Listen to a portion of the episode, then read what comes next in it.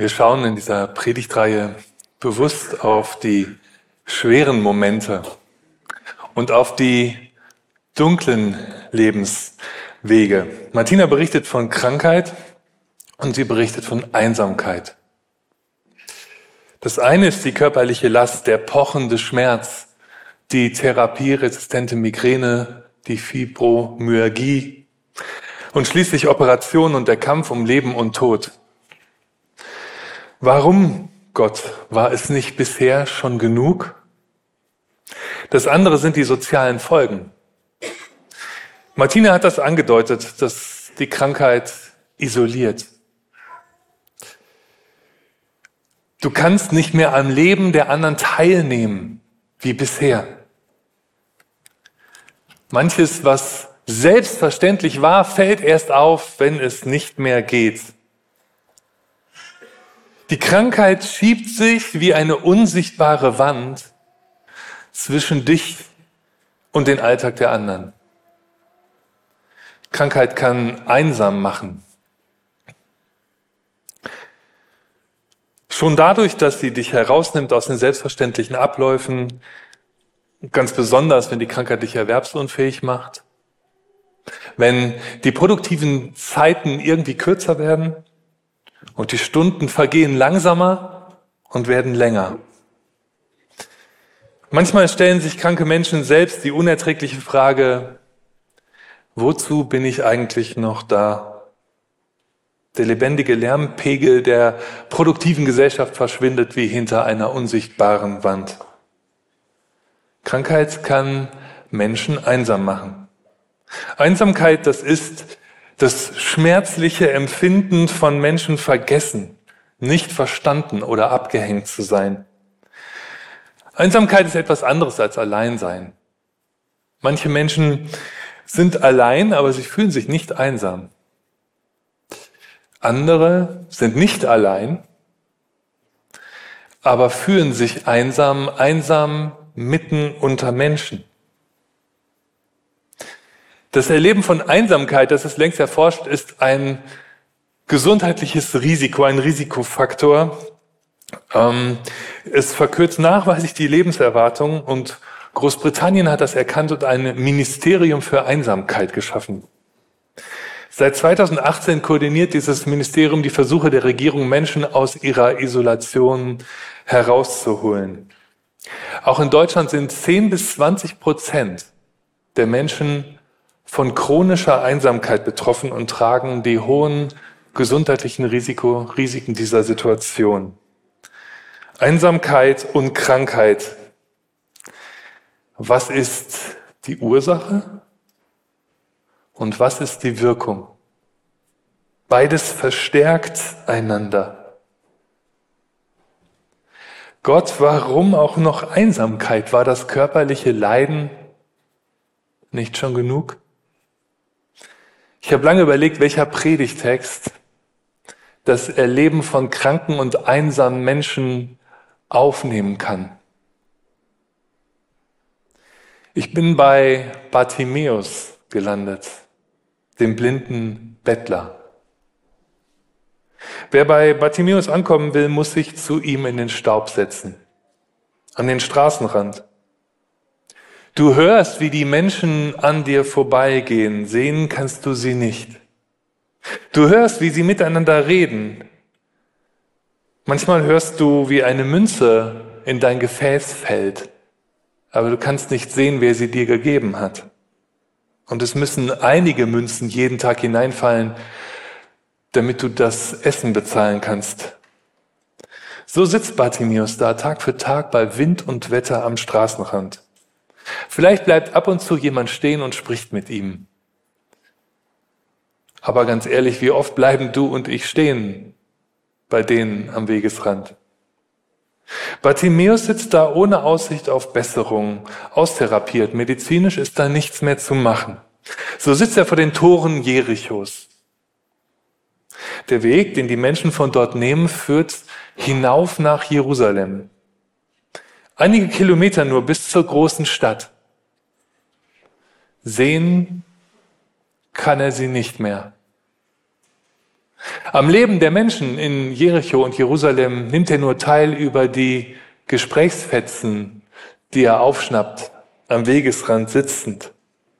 So sitzt er da, einsam in seiner Krankheit und krank in seiner Einsamkeit. Schauen wir genau hin. Sie kamen nach Jericho. Als Jesus die Stadt wieder verließ, gefolgt von seinen Jüngern und einer großen Menschmenge, saß da am Straßenrand ein Blinder und bettelte. Es war Bartimäus, der Sohn von Timäus. Als er hörte, dass es Jesus von Nazareth war, der vorbeikam, fing er an, laut zu rufen, Jesus, Sohn Davids, hab Erbarmen mit mir.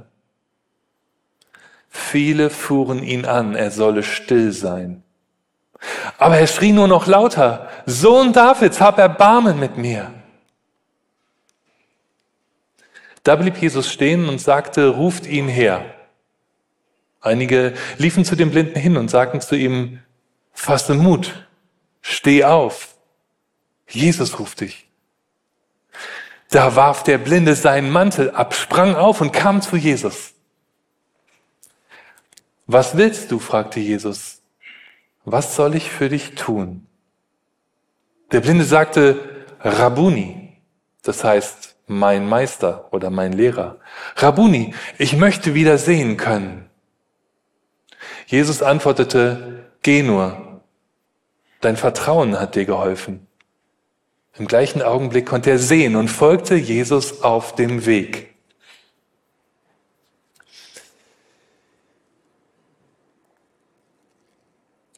Bartimäus hört, dass Jesus in der Stadt ist. Jesus ist so nah und doch unerreichbar weit weg. Wie soll seine Stimme die Stimmen der Menge überdringen? Schon kommt die Menge aus den Toren der Stadt. Jetzt, jetzt oder nie. Bartimäus schreit, schreit aus seiner Dunkelheit und Einsamkeit. Jesus, Sohn Davids. Herr, erbarme dich. Das heißt auf Griechisch Kyrie eleison. Herr, erbarme dich, Kyrie eleison. Der Schrei des Bartimäus wird weltweit bis heute in den christlichen Kirchen in der Liturgie der Gottesdienste erinnert. Und immer wenn Christen beten oder singen, Kyrie eleison, Herr, erbarme dich, wiederholt sich der Schrei des Bartimäus. Sein Schrei hallt durch die Jahrhunderte der Kirchengeschichte bis heute. Und Bartimäus schreit für alle, die einsam sind oder krank oder im Dunkeln. Bartimäus schrie. Und es folgt eine der traurigsten Szenen im Neuen Testament. Es heißt, viele fuhren ihn an, er soll still sein.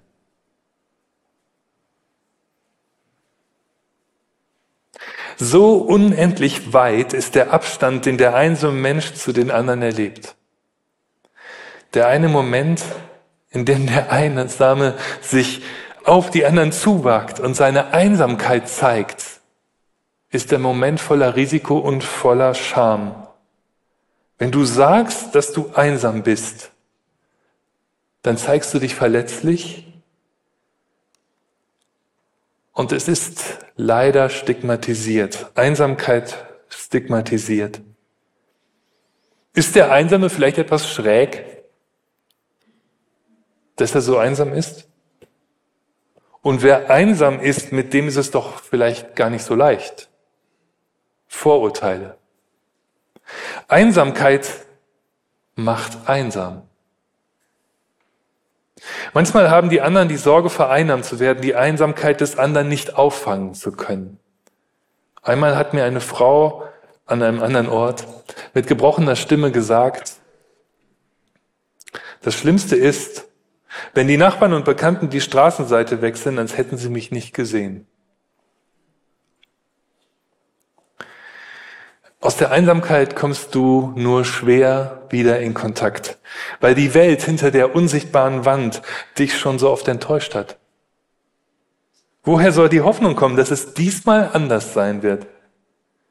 Bei jedem Kontaktversuch schwingt diese Angst wieder mit.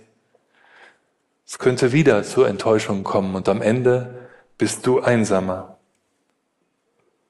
Irgendwann fehlt dir dann die charmante, lockere Art, mit der es andere so gut schaffen, einfach in Kontakt zu kommen. Wie kann ich von meiner Einsamkeit reden, ohne dass da ein Vorwurf mitschwingt und den Kontakt schon wieder schwerer werden lässt? Der einsame Bartimäus schreit und viele herrschten ihn an, er soll still sein. Wieder bist du allein und einsam, mehr noch als zuvor.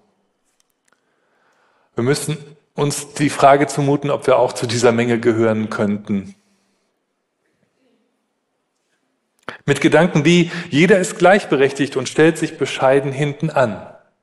Auch der Blinde darf sich selbstverständlich einreihen, aber so wie alle anderen auch. Sich in die erste Reihe schreien, das gehört sich doch nicht. Wenn man ein Anliegen hat, dann kann man, wie alle anderen auch, sich hinten bescheiden anstellen, aber nicht rumschreien. Nicht so laut, Bartimäus. Nicht so laut. In der Welt hinter der Glaswand hört sich das fair und vernünftig an. Kann es sein, dass der Abstand zwischen uns größer ist, als wir es manchmal annehmen und dass unsere Normen und Urteile die Lebenssituation des anderen verfehlen? Bartimäus schreit nur noch lauter. Jesus hört seinen Schrei. Jesus bleibt stehen. Der Schrei rührt ihn an. Kein Tagesprogramm und keine Tagesordnung ist jetzt so wichtig, um weiterzugehen. Der Schrei berührt Jesus und er bleibt stehen. Und mit ihm bleibt die ganze Dynamik in dieser Geschichte für einen Moment stehen. Und dann, nur mit einem Satz, durchbricht er die gläserne Wand zwischen Bartimäus und den anderen. Er sagt, ruft ihn her. Jesus beteiligt beide. Er geht nicht selbst zu Bartimäus, sondern bringt Bartimäus und sein Umfeld in Bewegung und zwar aufeinander zu. Jesus bleibt stehen und ermöglicht damit, dass andere wichtige Schritte aufeinander zumachen. Vielleicht laufen wir im Konfliktfall zu viel vom einen zum anderen und die Beteiligten müssen sich gar nicht bewegen. Jesus bleibt stehen und endlich, endlich bewegen sich Menschen auf Bartimäus zu. Sie durchbrechen die gläserne Wand und die Mauern seiner Einsamkeit. Nicht so, dass sie jetzt eine Trage holen und ihn zu Jesus äh, tragen, denn er ist ja blind, er kann ja noch laufen, er ist ja nicht gelähmt. Jesu Ruf bringt jetzt auch Bartimäus selbst in Bewegung. Die Einsamkeit eines Menschen wird auch nur so überwunden dass der Mensch sich selber wieder auf andere zubewegt. Gerade noch war der Abstand zwischen Bartimäus und den anderen unendlich weit. Er schrie, sie herrschten ihn an, er soll nicht so laut sein, er schrie nur noch lauter. Härter kann man nicht aneinander vorbeileben. Und jetzt bewegen sich beide aufeinander zu. Und achten wir darauf, wie einfühlsam jetzt mit Bartimäus gesprochen wird. Sei mutig. Fasse Mut, Bartimäus. Steh auf. Jesus ruft dich. Genau das ist ja das Problem in der Einsamkeit, dass du keinen Mut mehr hast, auf andere zuzugehen. Es hat so wehgetan, enttäuscht zu werden. Und irgendwann war dein Mut aufgebraucht. Sei mutig, Bartimäus. Genau darum geht's. Wird Bartimäus den Mut aufbringen, sich aus seiner Einsamkeit auf die anderen zuzubewegen? Es ist ja zwischen uns gar keine Beziehung möglich, ohne das Risiko enttäuscht zu werden. Immer wenn du auf einen anderen zugehst, riskierst du auch etwas. Wir reden gerade als Christen oft so positiv und ich finde auch so harmlos und manchmal auch naiv von Gemeinschaft und Beziehung. So als würde sich das Gelingen von selbst verstehen.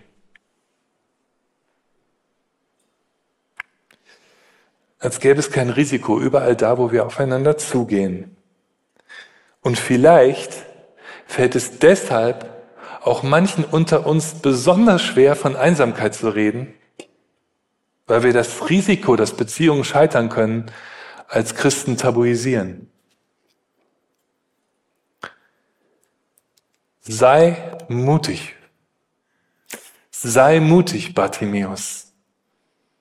Heute. Was jetzt folgt in der Geschichte, ist eine Art emotionaler Eruption. Da warf der Blinde seinen Mantel ab. Er sprang auf und kam zu Jesus. Fast möchte ich ihm zurufen, pass auf, Bartimäus, du bist noch blind. Offensichtlich war die Einsamkeit wie ein schwerer Mantel über ihm.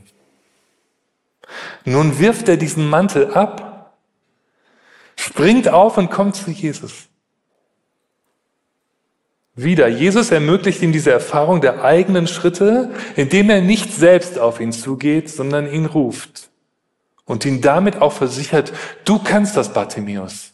Steh auf und komm zu mir in Kontakt heute. Und Bartimäus kann. Nicht ein Wort davon im Text, dass ihm noch irgendwer helfen müsste. Er warf seinen Mantel ab, sprang auf und kam zu Jesus. Und jetzt steht er da, der blinde Bartimäus. Und Jesus, Sohn des David, Nachkomme des David, und zugleich Sohn des Allerhöchsten. Der blinde Bartimäus und sein Erlöser Jesus Christus. Für einen Moment tritt die Menge zurück, weil du immer ganz persönlich vor Jesus stehst, so wie Bartimäus damals. Und Jesus fragt, was willst du? Was soll ich für dich tun? Wieder beteiligt Jesus Bartimäus. Ist es nicht offensichtlich, was Bartimäus will? Nein, das ist es nicht, sonst würde Jesus ihn nicht fragen. Und wir sollten auch nicht denken, wir wüssten, worum andere bitten. Und wir sollten sie besser fragen. Martina hat uns vorhin gesagt, was sie gebetet hat. Und du kennst deine Bitten. Bartimäus ist mutig. Rabuni, ich möchte wieder sehen können. Spürst du, wie mutig er geworden ist? Indem er seinen Wunsch in Worte fasst, riskiert er nämlich zugleich jetzt wieder enttäuscht zu werden. Er hätte weniger ins Risiko gehen können. Irgendetwas harmloses bitten, so dass er nicht enttäuscht werden kann, wenn es nicht eintritt. Aber er geht ins Risiko, ich möchte wieder sehen können. Wieder sehen können. Er hatte also sein Augenlicht verloren. Er wusste einmal, wie das war, sehen zu können. Und dann hatte ihm das Leben das Licht genommen. Wir erfahren nicht warum. Wir gehen weiter mit der unbeantworteten Frage und irgendwann stehen wir vor Jesus und er fragt uns, was möchtest du, dass ich für dich tue?